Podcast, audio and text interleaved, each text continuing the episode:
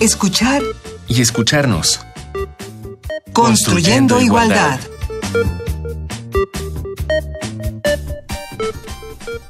Bienvenidas y bienvenidos a escuchar y a escucharnos. Esta semana tenemos el tema micromachismos y recuerden que estamos construyendo igualdad. Hoy nos acompaña Ignacio Lozano, que por cierto ya estuvo con nosotros la semana pasada tratando el tema de masculinidades. Un gusto que estés aquí de nuevo doctor en psicología por la Universidad Nacional Autónoma de México y profesor de tiempo completo en la Universidad Pedagógica Nacional. Es miembro del SNI.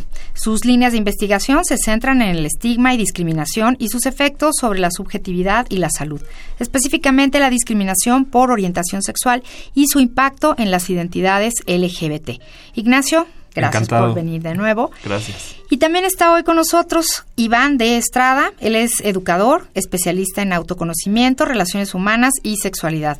Tiene formaciones en educación para la paz, derechos humanos y género con análisis en la masculinidad. Es consultor, capacitador y ponente en temas de género, cultura de paz y prevención de la violencia para diversas instituciones públicas y universidades. También es facilitador de grupos de reflexión con hombres en Gendes. Bienvenido, Iván. Muchas gracias, Amalia. Gracias a ti. Pues bueno, hoy vamos a platicar de los micromachismos, que por cierto es un término que causa controversias, ya lo, lo iremos viendo. Eh, la violencia tiene niveles, tiene colores, todo es violencia, hay cosas que se dejan pasar, hay cosas que se tienen que señalar, eso es parte de lo que reflexionaremos en este programa. Y para ello nos preparan una introducción para saber qué son los micromachismos.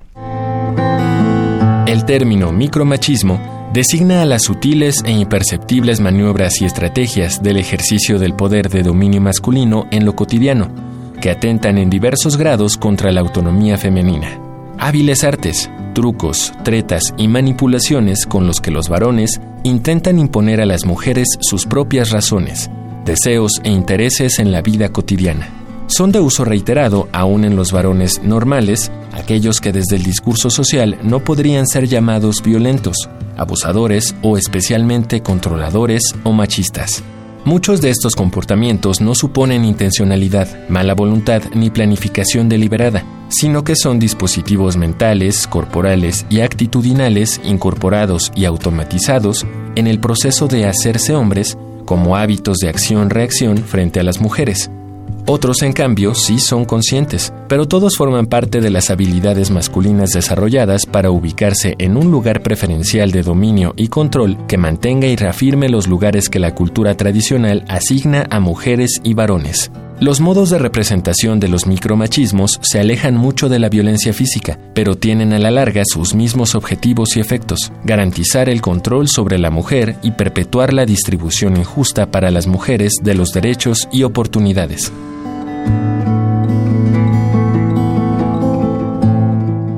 Tomado de Entrevista a Luis Bonino, Luis Bonino Méndez, psiquiatra y psicoterapeuta. Búscalo en www.mpdl.org, diagonal entrevista Luis Bonino.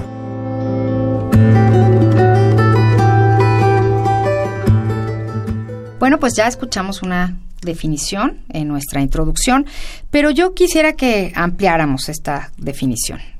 ¿Qué son los micromachismos? ¿Cómo se visibilizan?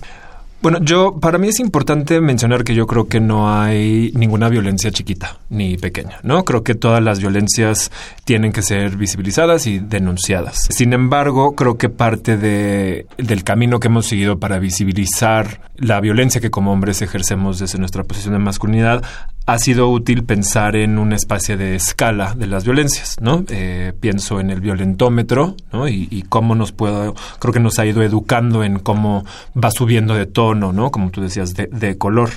Eh, y creo que tal vez al inicio de esa escala es donde podríamos colocar los micromachismos.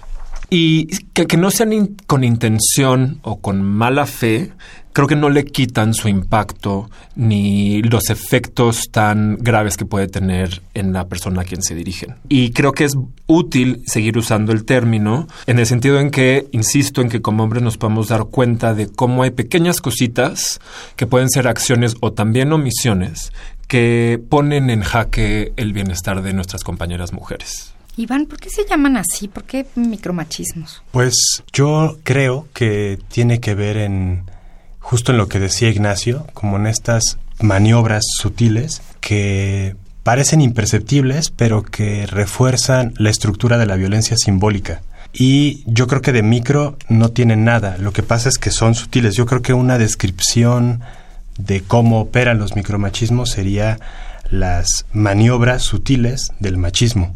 Y también lo desafortunado siento yo del término es que se hacen menos y se utilizan o lo ocupamos muchas veces los hombres para minimizar nuestra violencia. Y yo, como si se les restara valor, ¿no? como si se les restara importancia, ¿no? Como, oye, yo estoy cooperando con los trastes, ¿no? Todavía que te ayudo con los hijos, como si yo no hubiera comido en esos platos y mi comida hubiera flotado entre el plato, ¿no? y no me tocara a mí, yo hago paro. O como si no fueran mis hijos pero yo te ayudo incluso porque soy buena onda, ¿no? Entonces es como son ejemplos de esas maniobras donde nos permite también ocupar los privilegios sociales que nos da el ser hombres.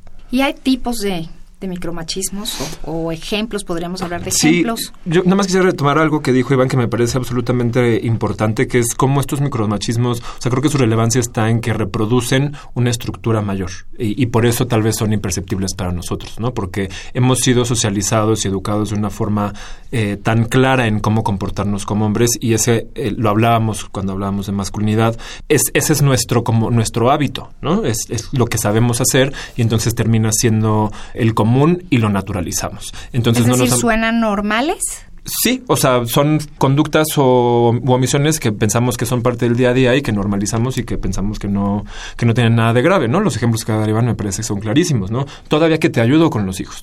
Eso es un micromachismo. O sea, estoy reproduciendo la jerarquía entre hombres y mujeres, poniéndome por arriba de lo femenino, como diciendo, a mí es algo que no me toca por el simple hecho de, ser hombre y a ti te toca todo eso porque tú eres mujer. Eso a mí me parece un claro ejemplo de, de micromachismo, ¿no? O una pregunta típica, ¿cómo te ayudo con la limpieza o con el quehacer?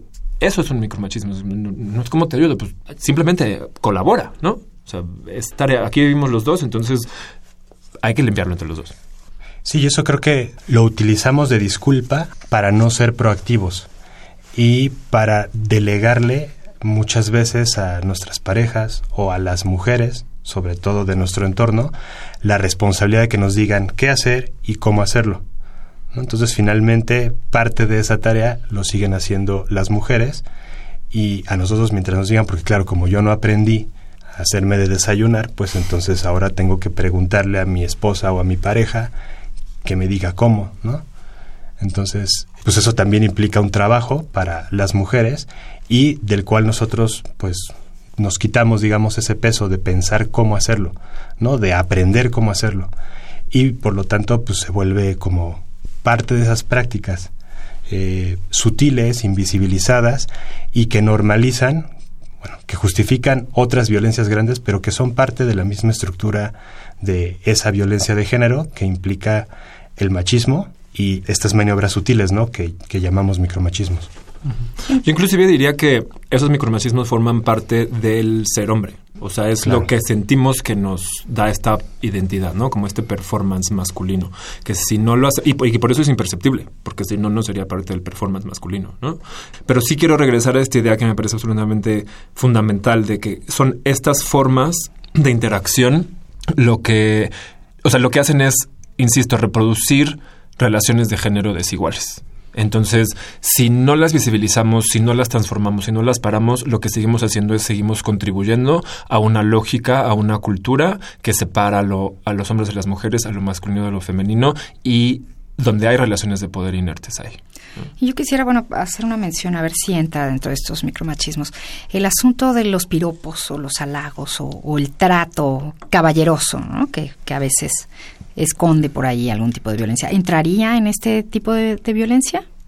Yo creo que es una buena pregunta. Yo creo que para mí la, respuesta no es tan clara, ¿no? Yo conozco compañeras mujeres que les gusta que recibieran un trato como caballeroso, que les abran la puerta, eh, ese tipo de cosas, pero conozco muchas otras que, que no.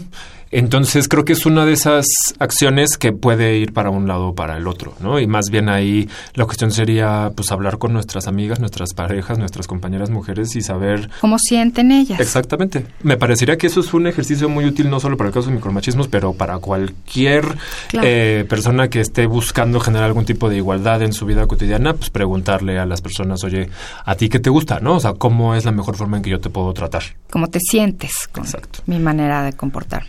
Y, yo pienso que en esto también, en este ejemplo que pone Ignacio, hay una delgada línea roja que nos permite dar un termómetro de cómo socialmente se percibe ese trato, más allá de que a las compañeras les parezca agradable, ¿no? Una atención, eh, entre comillas, pongo desde la caballerosidad, porque si eso a mí me da ciertos privilegios donde yo le doy el paso a la mujer, claro, para verla, para mironearla, ¿no? Porque claro, todas las personas vemos, pero vemos lo que, lo que podemos ver y no estamos utilizando la mirada como una forma de incomodar, ¿no? Que eso es algo que se normaliza también. Entonces, aunque sea una sutileza, aunque sea con mucha atención, si eso nos coloca a los hombres en un lugar de superioridad, de yo mira el caballero el que te doy el lugar, también implica socialmente pues parte de esa estructura que nos hace ser hombres. Nos sigue privilegiando, aunque seamos muy atentos y muy poéticos incluso con los piropos. Yo creo que también el asunto está en la relación de confianza y en que eh, a las mujeres que lo reciben lo hayan solicitado de alguna manera, porque generalmente aprendemos a dar estas atenciones caballerosas o estos piropos o, al, o lo que creemos que son halagos sin consentimiento, sin preguntar a las mujeres, ¿no? O incluso las opiniones de cómo se ve, como si fuera necesario para las mujeres tener una opinión de los hombres. Muy bien. Bueno, pues hoy nuestra propuesta musical está a cargo de Lengua Alerta. Lengua Alerta es Rodrigo López, él tiene un proyecto solista enfocado en la concientización y transformación social a través de la música y la poesía de su lírica, con un particular estilo vocal que oscila entre el ragamuffin, el neo soul y un rap melódico. Él retoma elementos de la cultura del sound system y de la tradición de la canción de protesta latinoamericana. Hoy vamos a escuchar Mujer. Máximo respeto para todas las mujeres, energía femenina para equilibrar el mundo. Mujer, no dejes que te quiten tu poder, again, no. No dejes que te quiten lo tuyo. No dejes que te digan cómo tienes que ser antes que con nadie contigo ser fiel. No dejes que te usen y nunca más permitas que de ti abusen. No dejes que te usen, no more, no more, no more, vi llorando de impotencia y supe que esa aptitud de conmoverte es tu potencia. Es tu fuerza y es tu herencia. Ese legado sagrado resguardado durante eras y eras que por siglos intentaron sepultarlo bajo piedras por temor, por ignorancia, tal vez por inconsciencia. Te llamaron hechicera, te quemaron en la hoguera, pero nunca consiguieron apagar tu fluorescencia. Mujer, tú eres un batallón de pie y en resistencia. El misterio que no es capaz de revelar la ciencia. Eres la luz que guía en tiempos de Eres la musa llenando de vida y voz mis ocurrencias. Eres la musa llenando de vida y voz mis ocurrencias. Escúchame, mujer, escúchame. Mujer, no dejes que te quiten tu poder, again, no. No dejes que te quiten lo tuyo.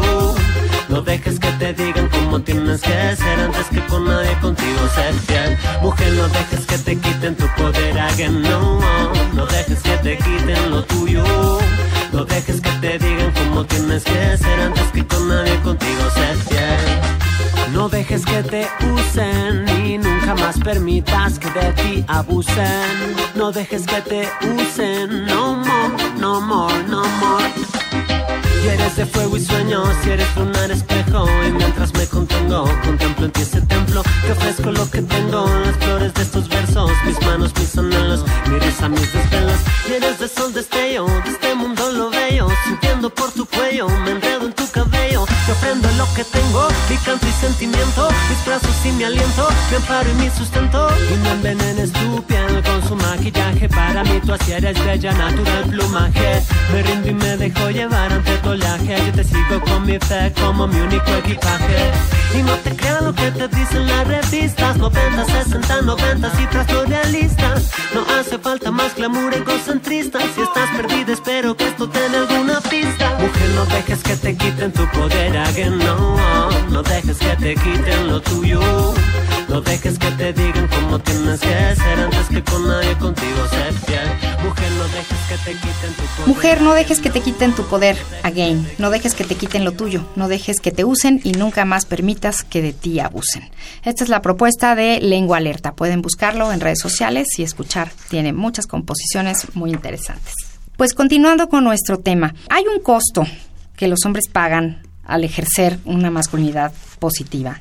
A mí no me gusta pensar en positivo o negativo. Me parece que nos lleva a un pensamiento binario que nos limita de muchas maneras. Pero entiendo, ¿no? También la importancia de, ponerle un poco ese apellido. Pero retomaría algunas cosas que ya hemos platicado que me parece a mí que no hay masculinidad que no sea la hegemónica, la tradicional. Creo que podría haber, y lo platicábamos con Melissa la otra vez, que hay como expresiones tal vez distintas que pueden variar un, poquito, que lo, digamos, el, la esencia, la médula está en esa forma hegemónica, es decir, en el uso particular del poder que nos otorga la cultura de género. Pero con eso dicho, sí creo que los hombres que por alguna razón, que pueden ser muchas, ¿no? Por intención o no, que nos alejamos un poco de ese modelo, puede en ciertos espacios haber consecuencias que tal vez no son tan agradables para, para nosotros, ¿no? Creo que las consecuencias de alejarse de ese modelo son, por así, pues, positivas o benéficas para la sociedad en su conjunto, pero sí puedo entender que para algunos hombres en lo individual tal vez no lo sea, ¿no? Y tal vez tú, Iván, que has trabajado directamente con hombres en grupo, hay algunas experiencias más claras de cómo eso puede puede ser difícil o, o, pesa, ¿no? Yo he escuchado hombres que hablan de, es que mi compañero cuando le dije tal cosa sobre, no, mejor no hay que hablar así de las mujeres. Ah, burlas, entonces, ¿no? burlas, insultos, eres tal por cual, etcétera, ¿no? Entonces, yo creo que esos son los costos, entre comillas, porque a mí no me parece que sea un costo en realidad. ¿no? Este, podría ser una consecuencia, pero pues va, se asume y dices, pues mi tirada está en hacer pequeñas transformaciones y pues no importa si me dicen que soy tal o cual cosa, mejor yo continúo firme en esta eh, intención que tengo de aportar algo distinto a la sociedad. Sí, yo, creo que lo fundamental en, en, la experiencia, bueno, en la experiencia personal en la experiencia que, que tú has podido también ver y que me ha tocado a mí acompañar en los grupos, es pues cómo a los hombres en este proceso de transición de dejar las estrategias de violencia o las estrategias de control y de dominio sobre lo que creemos que debemos ser. Yo creo que, exacto, más que un costo es como una molestia, es como entender cómo reencajar en cambiar la lógica. No es que cambiemos la lógica de género, ojalá, pero sí cambiar la lógica de ocupar el poder simbólicamente. Y en ese sentido, pues hay molestias, pero creo que son mínimas. Yo creo que más bien los costos, realmente quienes lo viven, en general son las mujeres o las disidencias corporales o sexoafectivas que no entran y que no se pueden ubicar en la experiencia de ser hombre o mujer. Y desde ahí yo creo que pues son, ahora sí que son minucias, no solamente de las cuales nos tenemos que hacer cargo, sino también creo que ese cambio o esa transformación no es real si no asumimos que tenemos que hacernos cargo de lo que nunca nos habíamos hecho cargo y nos dan mucho más beneficios en el sentido de que podemos aumentar la capacidad de empatía, de autonomía, de proactividad y de responsabilidad para con la pareja y en lo social. Entonces yo creo que son más esas, esos beneficios que, que, que tendríamos que aportar socialmente, cuando menos para nosotros, que otros.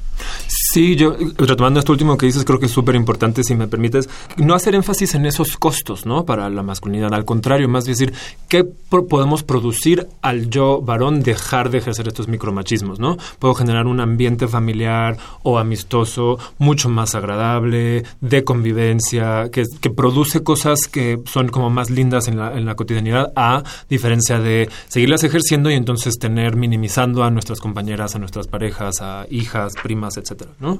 Y eso también disminuiría los micromachismos, ¿no? Haría como una mayor conciencia y la convivencia cambiaría. manga larga. Tenemos hoy una sugerencia para saber más del tema. Micromachismos. Viene la información. Hombres del siglo XXI, claves para superar nuestros micromachismos, es un curso impartido por Antonio Cintora, especialista y consultor en género, interculturalidad, derechos humanos y violencia. Algunas de las recomendaciones que Cintora comparte son las siguientes. 1. Revisar los códigos en los que se manejan los hombres, ya que los hombres de antes no son los mismos que los de ahora. 2. Reconocer que como varones se sufre violencia, pero como cuerpo feminizado se sufre aún más. Incluso hay riesgo de muerte. 3. Concientización de cómo se mira al cuerpo femenino. Intentar tener una visión de corresponsabilidad, es decir, aceptar que el sistema está mal, pero que se puede cambiar. Si quieres conocer más sobre el tema, consulta Claves para superar nuestros micromachismos y prevenir la violencia contra las mujeres en www.gov.mx diagonal conabim diagonal claves para superar nuestros micromachismos.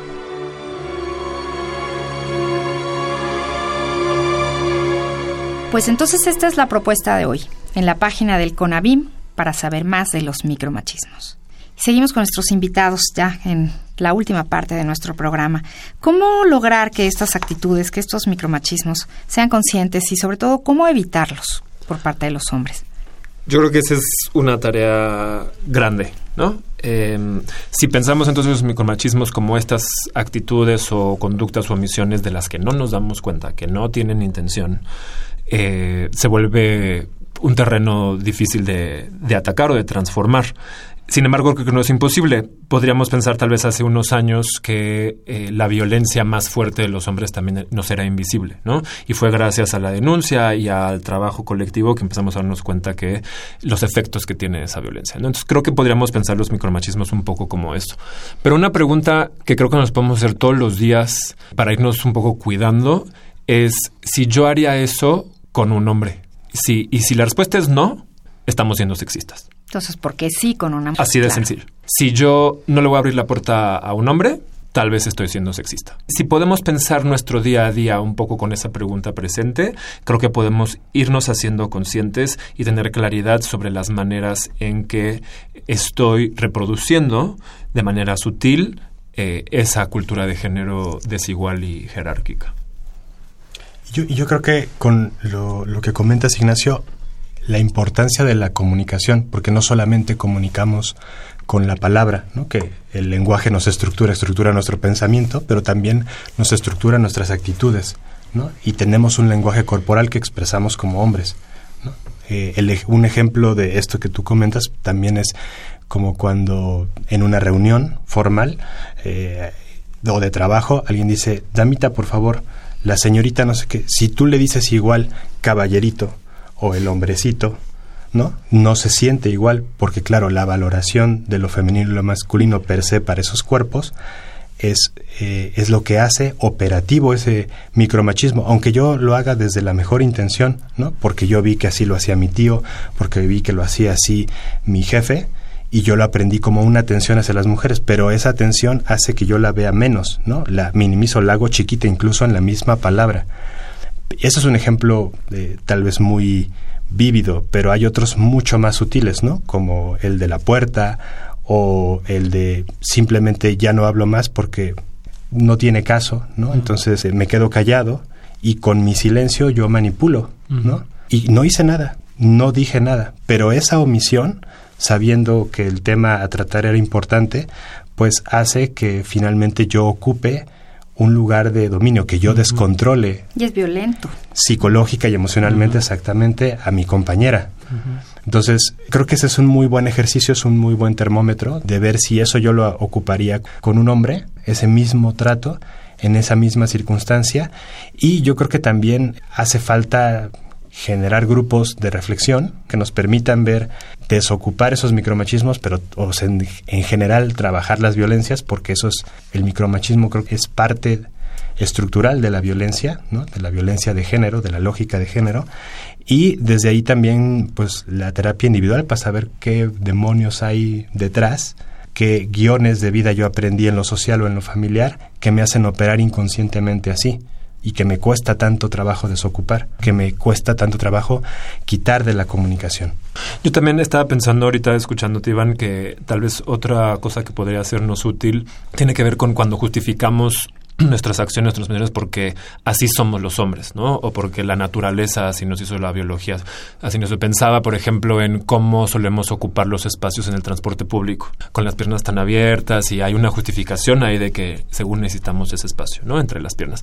Y biológicamente no es necesario y lo que estamos haciendo es invadir espacios, no solo de otras mujeres, pero también de otros hombres que bien podrían sentarse más cómodamente, ¿no? Eh, entonces creo que otra cosa que, que podríamos tener en la cabeza nuestro día a día es que no todo lo que aprendemos o lo que somos depende de la biología ni de la naturaleza, sino que hay un tejido sociocultural mucho más complejo que me está llevando a tener una serie de prácticas que nos han dicho creer que son violentas, ¿no? Que los hombres jugamos fútbol porque somos más fuertes, somos más rápidos y que las mujeres no pueden. Ese tipo de cosas eh, creo que hay, que hay que ponerlas en tela de juicio, ¿no? Y, creo que además lo podemos ver, pues tenemos una selección femenil este, de fútbol buenísima, ¿no? Inclusive mejor que la varón. Con una muy buena temporada, por cierto, que terminó.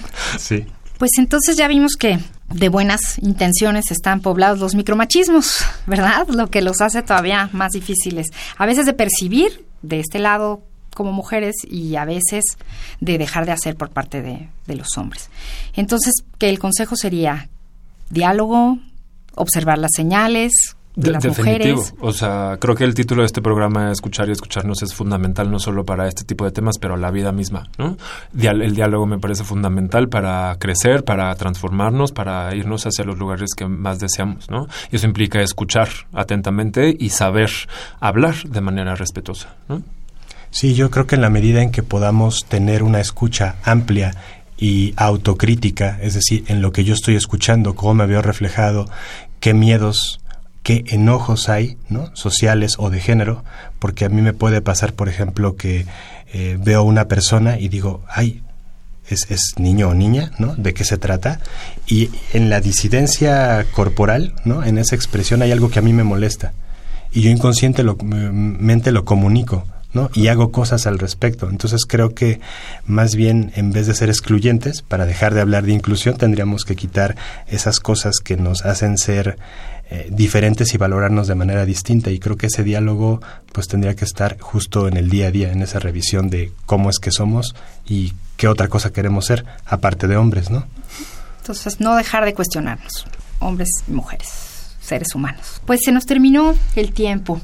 Muchísimas gracias Ignacio Lozano, Iván de Estrada, un placer tenerlos aquí. Igualmente. Gracias a ustedes. Una muy buena Muchas charla. Gracias. ¿Sí? Y esto fue escuchar y escucharnos en las redes sociales del CIEG, Jorge Hernández, en la asistencia de producción, Carmen Sumaya, en la operación técnica, Rafael Alvarado, en la coordinación, Ana Moreno, en la producción, Silvia Cruz Jiménez. Aquí en los micrófonos se despide de ustedes María Amalia Fernández. Nos escuchamos la próxima semana para seguir construyendo igualdad.